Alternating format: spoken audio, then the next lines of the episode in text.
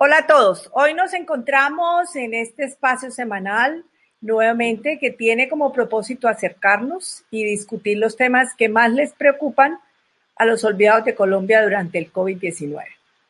El capítulo de hoy tiene para mí una especial importancia porque creo en el poder del conocimiento como eje central de la transformación. Este virus pues nos develó muchísimos vacíos que teníamos como sociedad y uno de los más importantes justamente es haberle dado la espalda durante muchos años al conocimiento, a la educación. Trabajar en educación es cuestión de responsabilidad, casi que de supervivencia. Vivimos en carne propia lo que es no estar del todo preparado para los retos que inclusive la misma tecnología nos han propiciado. Y yo creo que ahí vamos a saber pronto cómo se siente estar en la línea de espera, aguardando que otros países nos incluyan en su lista de beneficiarios para acceder a sus desarrollos del conocimiento, por ejemplo, como la vacuna contra el COVID-19. Aquí es donde vamos a sentir la falta de innovación y de poder haber trabajado en la tecnología y en la ciencia. Hoy vamos a hablar de la educación, un sector que toca mi corazón. Mi papá fue maestro y de él aprendí el valor del conocimiento. Aprendí que la mejor manera para poder cumplir los sueños y transformar la realidad es estudiar. Por eso quiero abrir este espacio hoy, porque tenemos que repensar los modelos educativos que tenemos como sociedad que entender que el conocimiento, en el conocimiento está la clave para la equidad. Para hablar de este tema, que es muy crucial para todos los colombianos, hoy invitamos a dos estudiantes. Daniel Obando actualmente cursa séptimo semestre de Economía en la Universidad del Valle y representa a los estudiantes en el Consejo Superior de la Universidad del Valle. Y nos acompaña Paula Valentina Bejarano, estudiante de octavo semestre de Ingeniería Industrial en la Universidad Pontificia Bolivariana de Bucaramanga. Bienvenidos, muchas gracias por haber aceptado esta invitación. Y vamos con la primera pregunta, ¿no? Cuéntenos cómo ha sido esa experiencia que han tenido ya al terminar un semestre virtual. ¿Han logrado tener las herramientas? ¿Cómo han sentido la calidad de la educación al terminar este semestre virtual? Vamos con Paula, que es ingeniera y que además y necesita muchísimas cosas, además cosas presenciales por los laboratorios. A ver, cuéntenos, Paula. Bueno, después de haber terminado este semestre virtual de una manera pues totalmente diferente, surgen varias cosas y varios tal vez cuestionamientos con respecto a esta situación, ¿no? En el campo de las ingenierías es muy complicado tal vez llevar un semestre de esta manera y un aprendizaje así, porque como anteriormente pues se mencionaba, esta carrera, y no solamente la mía, sino todas las ingenierías son muy prácticas. Entonces es muy complicado ver de manera virtual los laboratorios, que es algo que realmente uno lo tiene que hacer presencialmente como para que el aprendizaje sea mucho, mucho mejor, y ya pues obviamente al enfrentarnos más adelante laboralmente, pues ya tengamos más idea de las cosas. Y pues obviamente esta situación ha hecho que tanto mi carrera como las demás ingenierías pues se vean bastante afectadas por esto. ¿Usted piensa que hay que cambiar algunas cosas? Por ejemplo, si el próximo semestre les tocara... Pero escuchamos primero a Daniel y luego me cuentan. A ver, Daniel. Decirles que ha sido un reto que nadie lo tenía en sus planes, un reto que ha puesto a prueba todas las distintas instancias de la universidad, los directivos, los profes y nosotros, los estudiantes de pregrado y de posgrado. Ha sido muy difícil, debo reconocer que para los estudiantes ha sido demasiado complejo este sistema de ver clases de forma remota a través de dispositivos y aplicaciones, porque no podemos desconocer que a pesar de los esfuerzos de todas las universidades por digamos que sobreponerse a la crisis. La única universidad en Colombia preparada para esta crisis es la Universidad Nacional Abierta a Distancia, que todo lo hace a través de medios digitales y virtuales, pero digamos que en la Universidad del Valle, que es una universidad que tiene una presencia regional en la mayoría de los municipios a lo largo y ancho del Valle del Cauca, le ha costado mucho porque digamos que entran a jugar todos los factores de nuestra sociedad y digamos que por ser pública, donde la mayoría de los jóvenes somos de estratos 1, 2 y 3, evidencia y desnuda la fragilidad del Estado y también evidencia lo que decía usted ahora, esta profunda desigualdad que tenemos en Colombia y que han hecho que las adversidades le peguen mucho más duro a quienes están menos favorecidos en nuestra sociedad y en los distintos municipios del Valle, no únicamente en Cali. ¿Y usted cómo ha tenido las herramientas necesarias para poder estar en la educación virtual? Digamos que yo las he tenido parcialmente. Todos los videos, así como este, los hago a través de mi celular, ¿cierto? A través de mi celular los videos y las clases. ¿Cuál es el problema? Que como todo es digital, es muy difícil en mi situación porque todo lo que tenés que escribir, todo lo que tenés que leer, todo lo tenés que hacer pegado a un computador. Y en mi casa, digamos que yo vivo con mis dos tías, mi prima y mi primo. Mi prima hace teletrabajo en el computador portátil y ella trabaja todo el día en el computador. Yo hago trabajos, leo y etcétera a medianoche y así mismo madrugo. Ese soy yo, que tengo la fortuna de tener un computador en casa. Pero como les hablaba de la presencia regional de nuestra universidad, en el Valle del Cauca tenemos municipios en zona rural donde no hay energía, donde hay dificultad con el agua potable. Entonces, si no hay energía, pues menos va a haber internet. La Universidad del Valle tiene estudiantes, un porcentaje muy importante del departamento del Cauca. Tenemos una sede en el Cauca, zona rural del Cauca, y de otros municipios de Colombia de difícil acceso que hace que no tenga las competencias, las condiciones, las competencias sí las tenemos.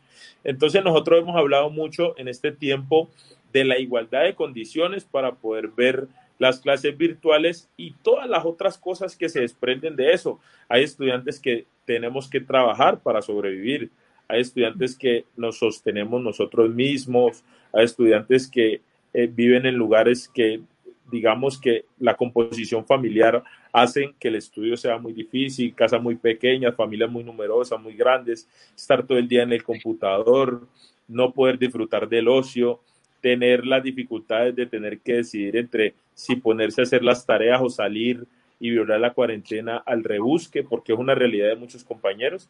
Entonces, digamos que ha sido complejo. Nosotros recibimos con mucha frecuencia distintos mensajes de compañeros, digamos que buscando los distintos mecanismos dispuestos por la universidad para mitigar este problema con la entrega de equipos y entrega de SIM cards con internet, pero no ha sido fácil, es un problema mayúsculo que, entre otras cosas, ahorita que estamos como finalizando el mes de mayo, tendremos que analizar para el próximo semestre los efectos en la no matrícula de los estudiantes de pregrado, posgrado y en la deserción.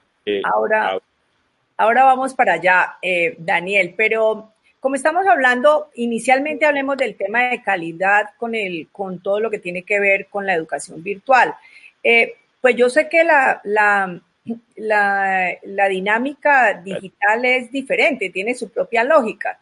Y no podemos pensar que es como adaptar la educación presencial a la virtual. ¿Ustedes qué creen que en un momento determinado, pongamos un ejemplo, que el próximo semestre sea virtual? ¿Por qué no se ha podido o se está levantando en un tiempo se levanta la cuarentena, otro tiempo volvemos a cuarentena? Es decir, es como algo hipotético. ¿Qué piensan ustedes? ¿Cómo debería de cambiarse esa educación virtual o cómo debería de darse esa educación virtual para que podamos tener una mejor calidad de la educación? Primero las damas, ¿no? A ver, Paula. Bueno, yo pienso que hay dos aspectos que son fundamentales. El primero es que, bueno, todos sabemos que esto nos cogió de sorpresa a todos, tanto a profesores como administrativos, y muchos de estos, en mi caso, muchos de mis profesores tal vez no son tan amigos de la tecnología, y como todo fue ya y nadie estaba preparado para esto, entonces yo creo que primero hacer una capacitación con todo lo que tiene que ver tecnológicamente con los profesores. Me sucedió en lo personal que muchos de mis profesores vivían lejos de la ciudad, en zonas rurales, entonces tuvieron que salir a solucionar comprando una parabólica, o sea, muchas situaciones que dificultan la educación y el aprendizaje, ¿sí? Y lo otro, que pues era lo que mencionaba Daniel anteriormente, tiene que ver con las personas que no cuentan con los recursos, y ha sido también muy complicado para ellos el no tener un computador, el no contar con el internet suficiente para poder ver las clases de esta manera. En mi universidad, en la UPB, se estuvo haciendo también lo de los computadores, de intentar darle computadores y SIM cards con internet a los estudiantes que no tenían esta facilidad, sobre todo a los estudiantes que tenían que volvieron a su ciudad de origen, y pues que el internet o la señal no es tan buena. Entonces pues ellos intentaron de igual manera dotar a estas personas con cada uno de los implementos necesarios, pero aún así es muy complicado. Entonces yo creo que si el otro semestre, pues independientemente de la deserción de estudiantes que vaya a haber, que es muy lógica por ya otros factores que tal vez más adelante hablaremos, yo creo que estos dos puntos son fundamentales: la capacitación tanto para el personal administrativo y de docentes, y el poder dotar a todos los estudiantes con los implementos necesarios para ver el semestre de esta manera. Bien, ahora Daniel, muy bien. Ah, ya, ahorita sí, digamos que ya la cogí. Pues usted dijo, precisemos alrededor de la calidad de las clases, ¿sí? Entonces ahí hay que ser muy puntual. Las clases, ahora con el esfuerzo de los profes, con el esfuerzo de los estudiantes, uno entiende y trabaja sobre sus clases, pero la verdad hay que decirla. Las clases hoy hacen parte como de una especie de tutorial que tenemos, y digamos que esto obedece a cierta lógica, ¿cierto? Y es lo que ha traído la pandemia. La no presencialidad de los cursos hace que uno no tenga contacto con el profe. Entonces, el profesor siempre que estaba en el tablero haciendo una demostración, hay profesores que siempre ponen una cascarita y se equivocan en un punto, y luego te dicen, muchacho, el truco está aquí, lo despejamos de esta forma. O el profesor cuando te mira a los ojos, en la mirada sabe que no entendiste, o en la mirada cuando uno se ríe sabe que la cogió, etcétera, etcétera.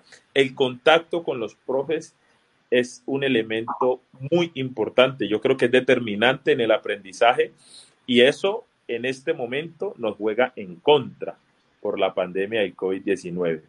Hay otro elemento fundamental que ha sido muy complejo, y es que nosotros por lo general en la universidad siempre tenemos la clase con el docente, y aparte de la clase con el docente tenemos en algunas asignaturas monitorías y tenemos el horario de consulta del profesor. Entonces uno a veces no entiende X o Y cosa, y siempre tener la disponibilidad de ir a la oficina del profesor, porque siempre lo tenés ahí. El profesor nombrado está en su oficina, te va a explicar, etcétera, además de las monitorías. En este caso, las monitorías académicas han venido disminuyendo, porque a duras penas podemos ver todos los cursos que tenemos que ver por aquí. Hay una ventaja, y es que las clases quedan grabadas, pero aún así quedando grabadas no es suficiente. Nosotros tenemos la posibilidad de ponerle correos a los profes y ellos a veces abren clases únicamente para las dudas, pero lo que decía inicialmente, el contacto y digamos que la presencialidad son elementos fundamentales para el aprendizaje, y en este caso las materias que están más alrededor de las ciencias duras, prácticas y laboratorios, que mucho más afectadas, ya que los laboratorios y prácticas en la universidad se suspendieron, y las que son ciencias duras, pues a uno tiene que ir 10 veces más al libro, tiene que revisar 10 veces más la demostración, tiene que revisar 10 veces más al autor, y eso hace que esto sea mucho más complejo, además de las situaciones socioeconómicas que son una variable determinante. Daniel, ¿y qué cree usted que debería hacerse? Ya nos dijo Paula que ella piensa que hay que capacitar a los profesores, el personal administrativo y darle las herramientas a los estudiantes. ¿Usted qué piensa? ¿Qué más se podría hacer? Porque de todas maneras, fuera de eso, si vamos a hablar de la educación, tenemos que hablar de pensum académico, tenemos que hablar de distribución horaria, o sea, otras cosas. ¿Qué piensa usted?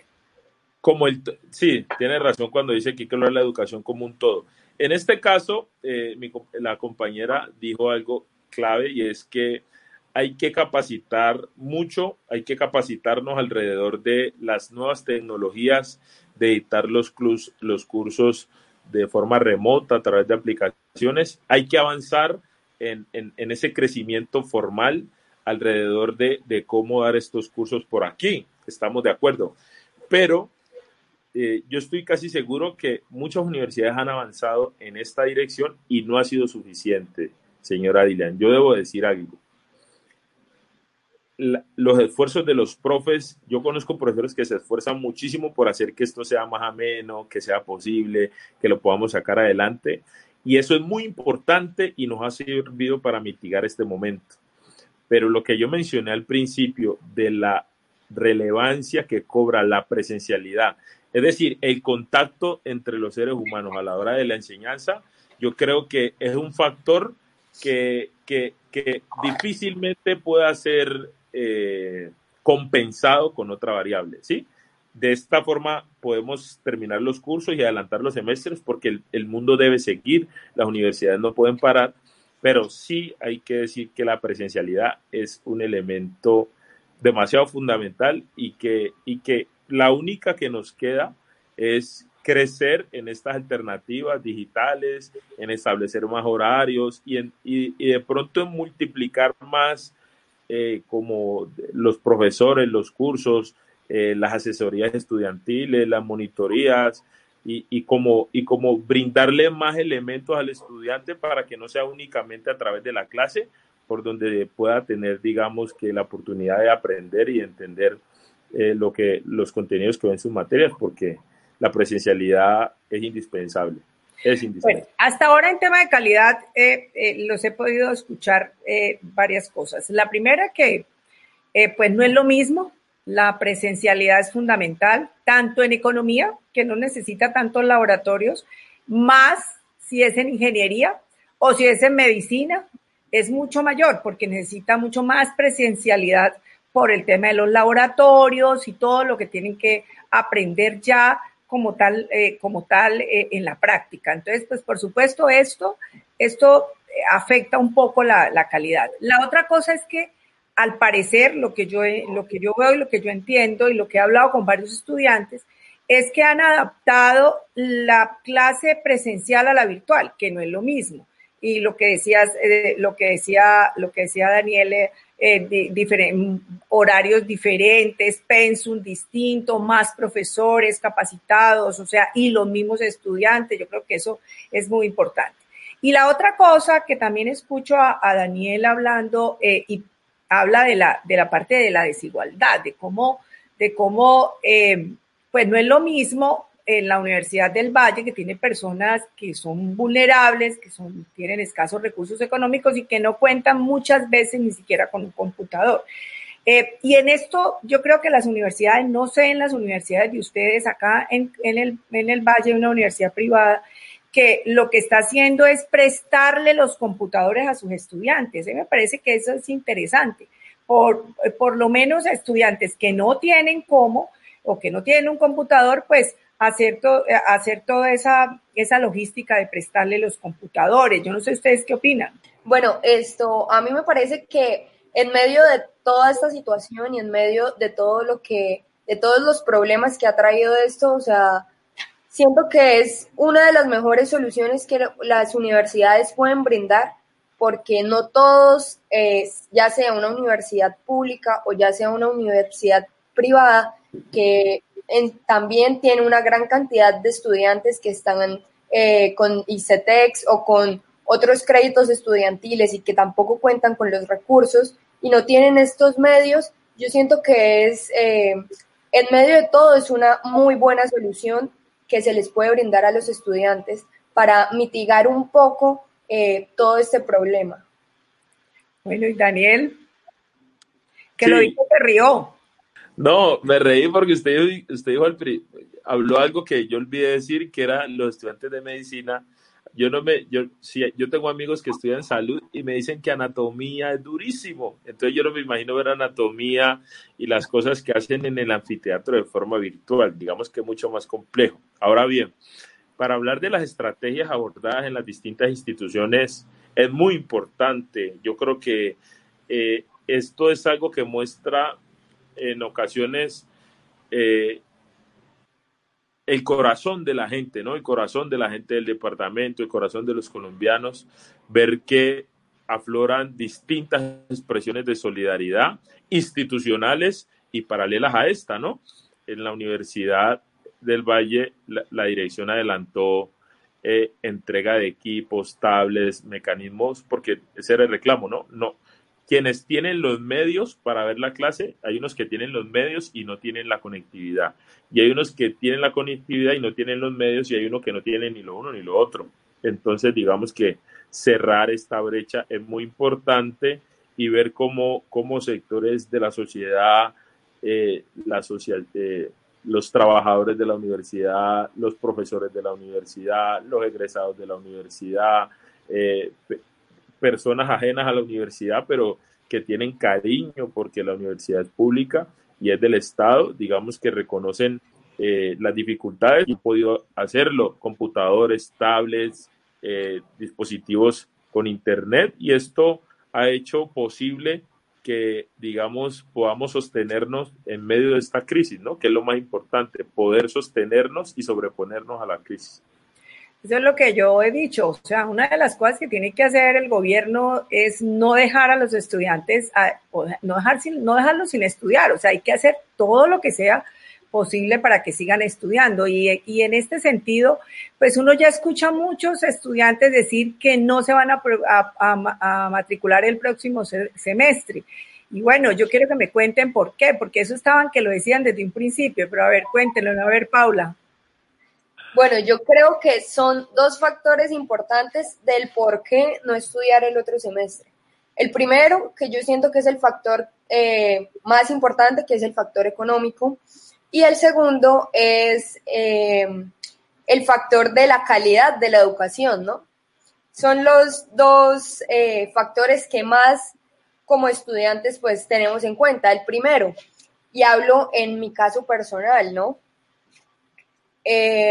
Mis papás son los que pagan mi semestre, mis papás son comerciantes, y desde mitad de marzo que empezó todo esto del COVID-19, los centros comerciales tuvieron que cerrar. Entonces ya van a cumplirse casi 3 meses en los que obviamente he tenido que parar, y entonces es muy complicado nosotros como universidad privada llegar después de 3 meses, 4 meses, y pagar un semestre como normalmente se hace. Además de esto, mi hermano acaba de empezar a estudiar de manera privada, sino que ya es otro semestre más. Entonces, cuando tú trabajas y estás acostumbrado pues a tus ingresos para cumplir con las necesidades y con todas las deudas, no solamente, pues obviamente están las universidades para pagar,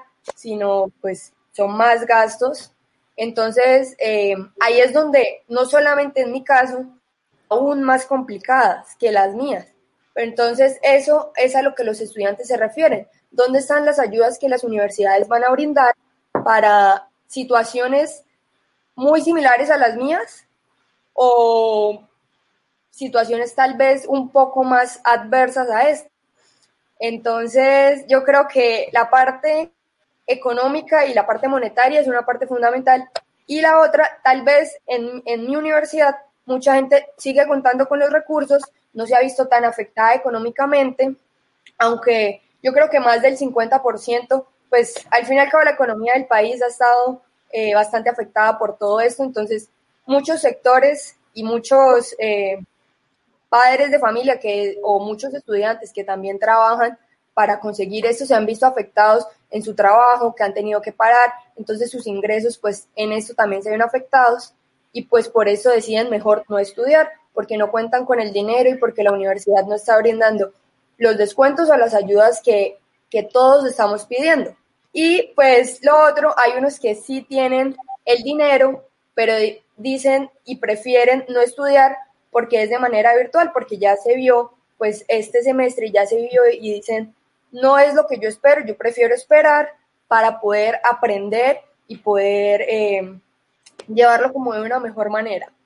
Entonces yo creo que son los dos factores más importantes, la economía y la calidad de la educación. Y en ese sentido, Paula, ¿a usted no ha mostrado la universidad algún tipo de flexibilización en el recaudo para apoyar a los jóvenes? Que sí, no cuenten con... En mi universidad se ha hablado de un 10% de descuento, que la mayoría de los estudiantes han entrado en una gran inconformidad por eso, porque si estamos hablando de semestres de 6 millones de pesos, 7 millones de pesos, el 10% realmente no es mucho. No hay mucha como diferencia, ¿sí? Entonces, los estudiantes, ¿qué están queriendo hacer?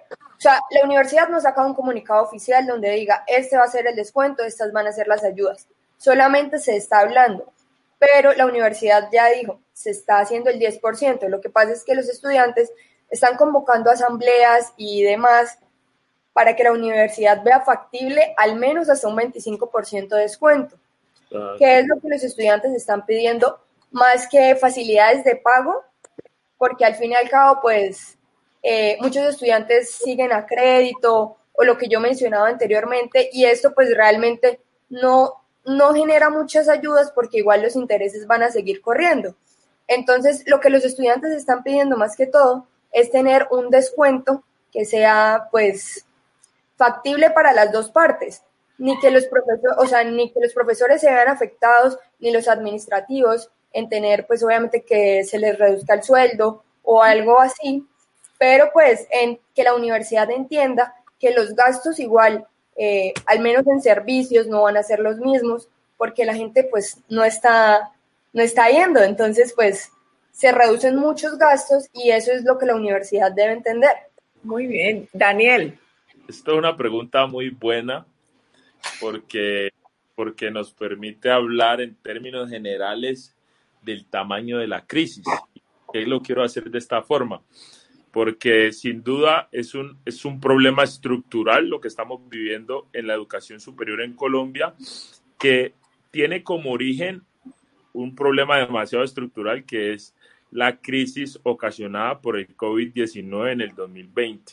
Una crisis que no es minúscula porque es una crisis que es mucho más fuerte que la última que tuvimos en el 2008 e incluso hay proyecciones que revelan que puede ser una crisis económica más fuerte que la de 1930, la Gran Depresión. ¿Por qué? Porque esto es una crisis que empieza como un problema de salud, con una pandemia y que luego afecta a todas las esferas de la sociedad, reduciendo la demanda agregada casi que a cero en muchos países del mundo. En Estados Unidos hay más de 30 millones de empleos que se han perdido. En Colombia vamos en más de 2 millones de empleos. Además de que la cuarentena golpea muy fuerte a la informalidad, porque nadie puede salir y porque las restricciones hacen que no pueda haber informalidad. Y como bien sabemos, en nuestro país la informalidad es de más del 40%. Yo creo que es más de la mitad. Casi 50%. Sí, señora, según los subregistros y pues también teniendo en cuenta los datos oficiales del DANE, la informalidad. ¿Eso qué ocasiona? Que haya una crisis grande en que los hogares colombianos no tengan ingresos y que los hogares, al no tener ingresos, no puedan sostener su calidad de vida, ¿sí? Ya hablaba yo en mi clase de metodología de la economía en Hall hasta los RBC en cómo modelaban la economía a través del consumo y la teoría del ingreso permanente. Es una teoría que supone que no hay crisis y que las únicas crisis vienen producto de los efectos de los choques tecnológicos. No, digamos que no dimensionaban que habían crisis como guerras o como pandemias, cosa que nunca había pasado a este nivel. Y digamos que la reducción de los ingresos de la gente hace que, por ejemplo, hace 3 semanas todo el mundo estuviera hablando de que necesitábamos mercados y de que la gente no tenía cómo comer y cómo estar 1, 2. Entonces hemos visto los problemas que han habido en que el Estado ha tenido que subsidiar no ha subsidiado, digamos que no ha hecho cortes al pago de los servicios básicos de agua y energía, de internet sí lo están haciendo los cortes, el gobierno nacional y el departamental han entregado bonos y ayudas que tienen que ver con la alimentación. Entonces todo esto ha hecho que la educación se vea metida en este problema, ¿sí o qué? Entonces Valentina nos habló un poquito de la educación privada, ¿cierto?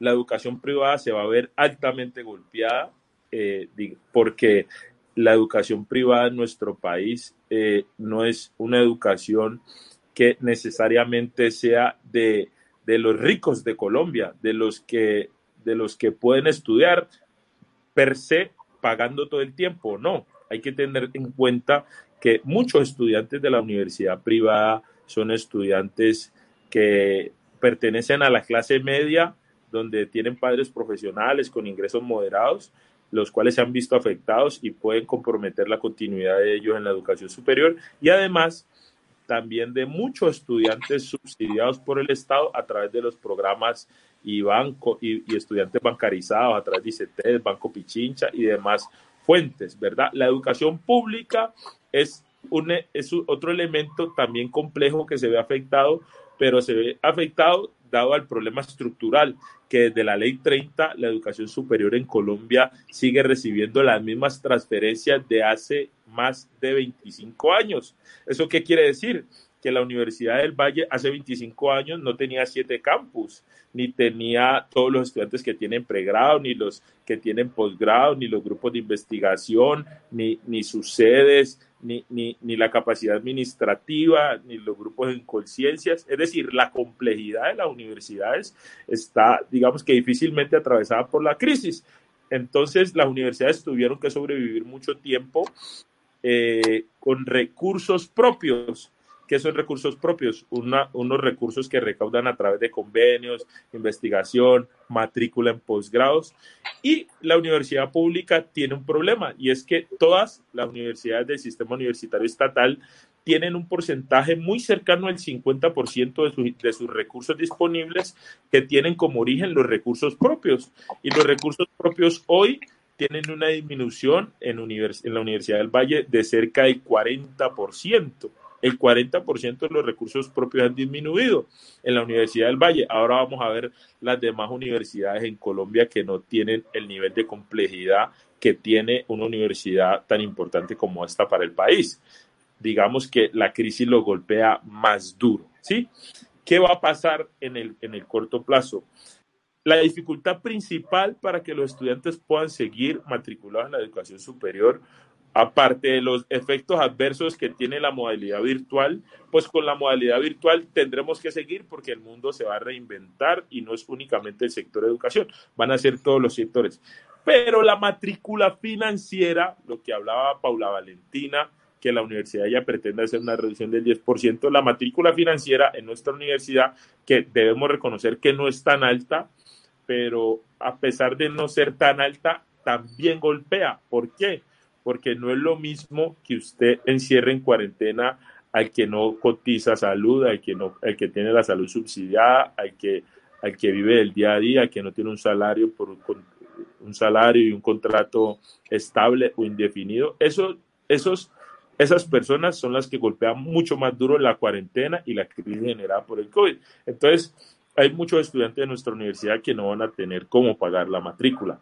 El sistema universitario estatal le dijo al Ministerio de Educación, les dijo, mire, nosotros en el recaudo hemos tenido un déficit muy importante en esta pandemia que asciende a los 400.000 millones de pesos. 400.000 millones de pesos. Hasta esta semana, como el 19 de mayo, el gobierno dijo, listo, ustedes tienen un problema de 400.000 millones de pesos, nosotros vamos a hacerle unos alivios financieros. Mucha gente dijo, muy bien, pues vamos a hacer alivios financieros para pregrado, posgrado, no sé qué. Los alivios financieros que propone el gobierno son de alrededor de 97.000 millones. Y 97.000 millones que se van a distribuir en las 32 universidades del SUE, digamos que recursos importantes, porque no lo podemos desconocer, pero que no son suficientes.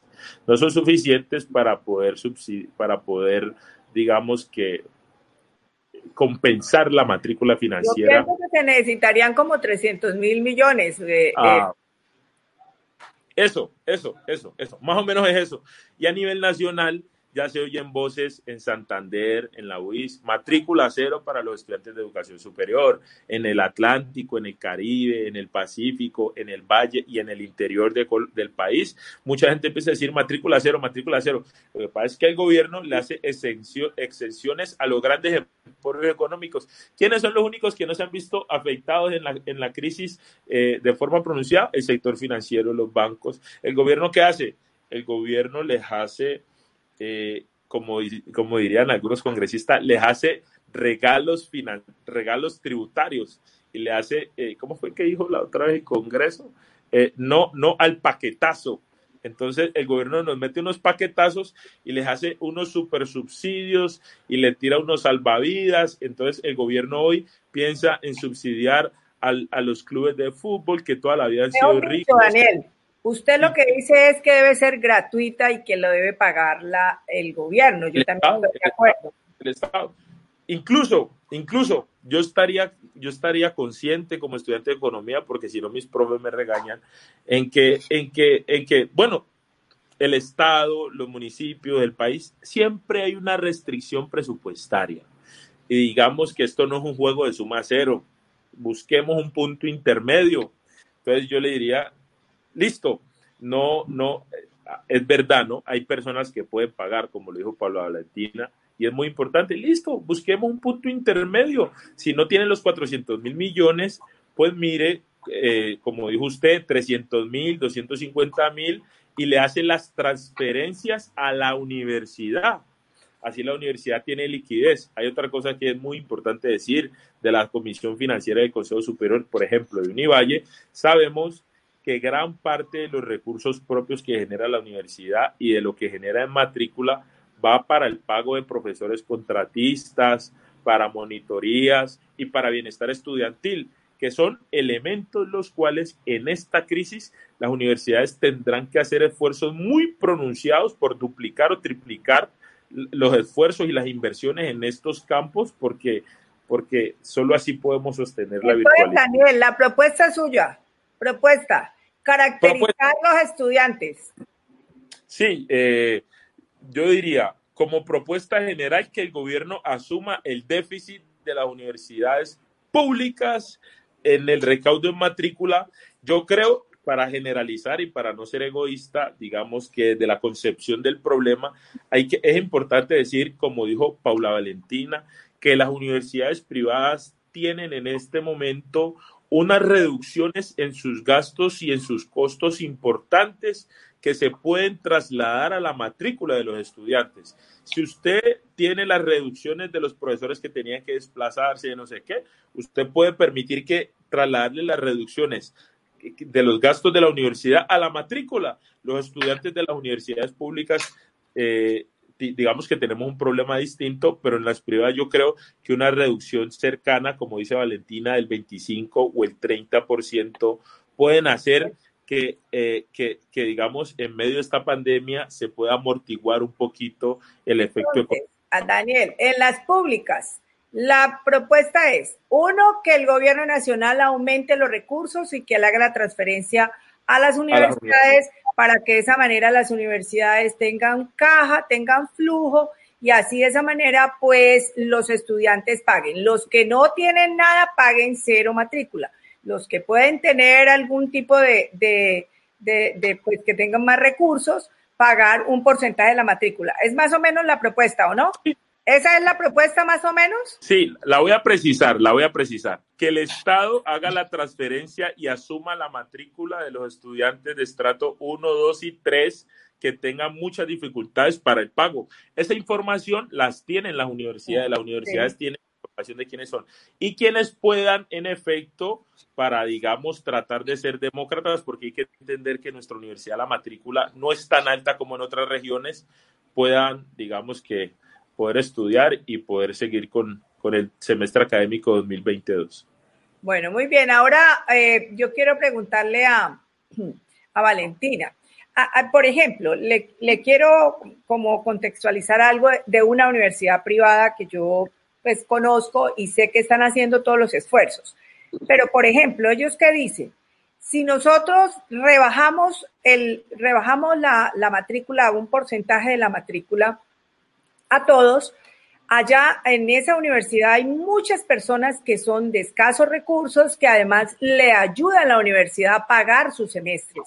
Entonces, esas personas no van a poder entrar porque no van a tener los recursos para poder hacerlo. Entonces, ¿qué proponen? A ver si usted qué opina. ¿Qué proponen? Pues los que tienen, se caracterizan los estudiantes, los que tienen para pagar, pues pagan. Y nosotros podemos darle un descuento hasta del 50% a los estudiantes que son vulnerables. Paula, cuéntenos usted qué propuestas están haciendo ustedes los estudiantes de las universidades privadas para poder mitigar un poco esta problemática económica para matricularse. Bueno, lo que están haciendo y lo que se está proponiendo, lo que los estudiantes están proponiendo es un descuento que se da del 25 al 30%, que se considera según los estudios que se han podido hacer sobre los ingresos y sobre todos los costos que tiene la universidad. Se está hablando de un 25 al 30%, que sea lo justo para todos, en donde ni los profesores ni los administrativos se vean afectados con sus sueldos o con alguna reducción de sus sueldos, ni los estudiantes se vean afectados en pagar un semestre al mismo costo como si fuera presencial, teniendo en cuenta primero pues el sector financiero, como lo decía anteriormente, y teniendo en cuenta que estudiar virtualmente es totalmente diferente a estudiar presencialmente. Entonces, ahí es donde yo hablaba de los recursos que la universidad se ahorra, por decirlos así, y un ejemplo muy claro son los servicios. La luz obviamente no va a ser lo mismo que paga cuando los estudiantes están presencialmente ahorita. El mantenimiento de los equipos no es el mismo. Son los factores que las universidades privadas deben tener en cuenta para que eso se vea reflejado en las matrículas de los estudiantes. Es más que todo esto lo que los estudiantes están planteando a los administrativos y a los directivos de las universidades. Listo, entonces yo quisiera como hacer unas reflexiones finales de todo lo que hemos hablado. Primero, pues, dos cosas importantes en este momento que se termina el semestre virtual. Uno, que es el económico para las próximas matrículas. Entonces, ustedes, la universidad pública que se ha subsidiado por el gobierno nacional, las matrículas cero de los estratos 1, 2 y 3. Creo que eso es muy importante. Segundo, cuando se habla de universidades privadas, ustedes proponen el 25 al 30% de descuento, trasladando esa disminución de costos operativos de la universidad, trasladándoselo a la matrícula de los estudiantes. A mí me parece que esa es también una muy buena propuesta. El ICETEX, pues también debe continuar con las medidas como periodos de gracia, ampliación de plazos, disminución de intereses, líneas de crédito flexibles y planes de alivio, que eso lo han venido haciendo el ICETEX, que me parece que es muy importante para estas personas. La otra cosa es la calidad de la educación desde la virtualidad. Y ahí en ese caso, pues usted se habla de que no debe haber los mismos mecanismos de la educación presencial en la virtual, sino que debe haber otras cosas de capacitación de profesores, capacitación de administrativos, el poder lograr que hayan otros pensum, otras metodologías, distribución de horarios, cargas de horas, pues, para estudiar. La otra cosa que me parece importante es que lo hablamos, que algunas universidades lo están haciendo, es garantizarle entre el Estado y las universidades a los estudiantes las herramientas en su casa, o sea, o prestarle los computadores o darle la posibilidad de créditos de pronto para que puedan comprar sus propias herramientas. Eso es fundamental para poder lograr que todos tengan la posibilidad de estar de tener la educación que deben de tener, porque ahora lo que tenemos que hacer es que todos nuestros jóvenes estén estudiando. Y eso lo debe tener muy claro el Estado y debe hacer todo lo posible para que eso se dé. Entonces, bueno, ya llegamos al final. Daniel y Paula, gracias por habernos acompañado en el ABC Dilian, por compartir con los colombianos todas estas problemáticas, las situaciones que viven muchos jóvenes en Colombia que de pronto no se visibilizan y que realmente es fundamental y que se ha dado por la crisis del coronavirus. En este caso, pues la afectación que han tenido los estudios universitarios. Muchas gracias, Daniel, muchas gracias, Paula, por habernos acompañado. Esperamos vernos en otras oportunidades porque este tema de verdad es bastante apasionante.